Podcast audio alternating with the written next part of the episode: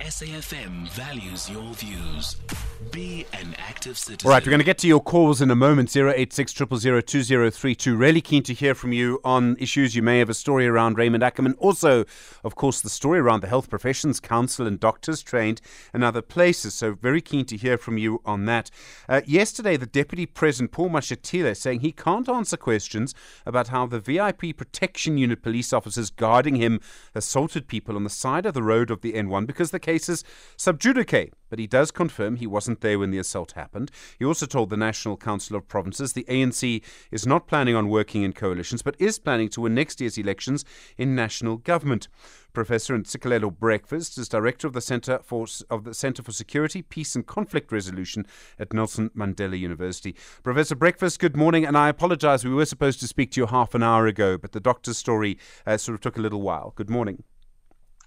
Morning, morning, uh, Stephen. I'm afraid to say the Deputy President is probably wrong when he claims he can't speak about an issue when it's before the courts. We talk about that assault all the time. I don't see why he can't. It is true that, by all accounts, he was not on the scene of the assault. Is this having an impact on him in any way? Does it matter that it was his security detail that did this? Well, first of all, Stephen, there's nothing new in what he said when he gave the um, answer um, yesterday.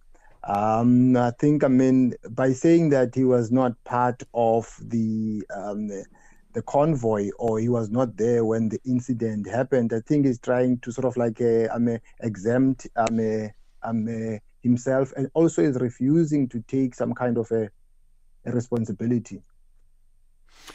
There are other issues. I mean, in the past, we've seen a lot of speculation about a deputy leader of the ANC. Often they've been seen as a sort of contender to take over from the leader. And it seemed at one point that Mashatile was pretty confident of that.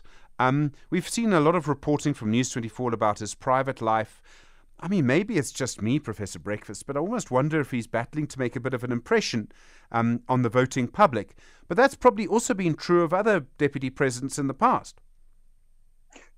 Um, for sure, but the incident that happened, the conflict that uh, broke out between uh, the security um, officers and those guys that were um, um, assaulted. I think you cannot say that was engineered for political uh, sure. uh, purposes. You know what I mean? Yeah.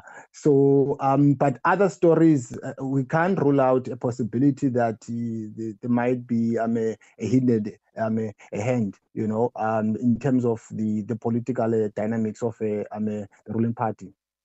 It says the ANC, he says the ANC is not really uh, working on coalitions for next year's elections.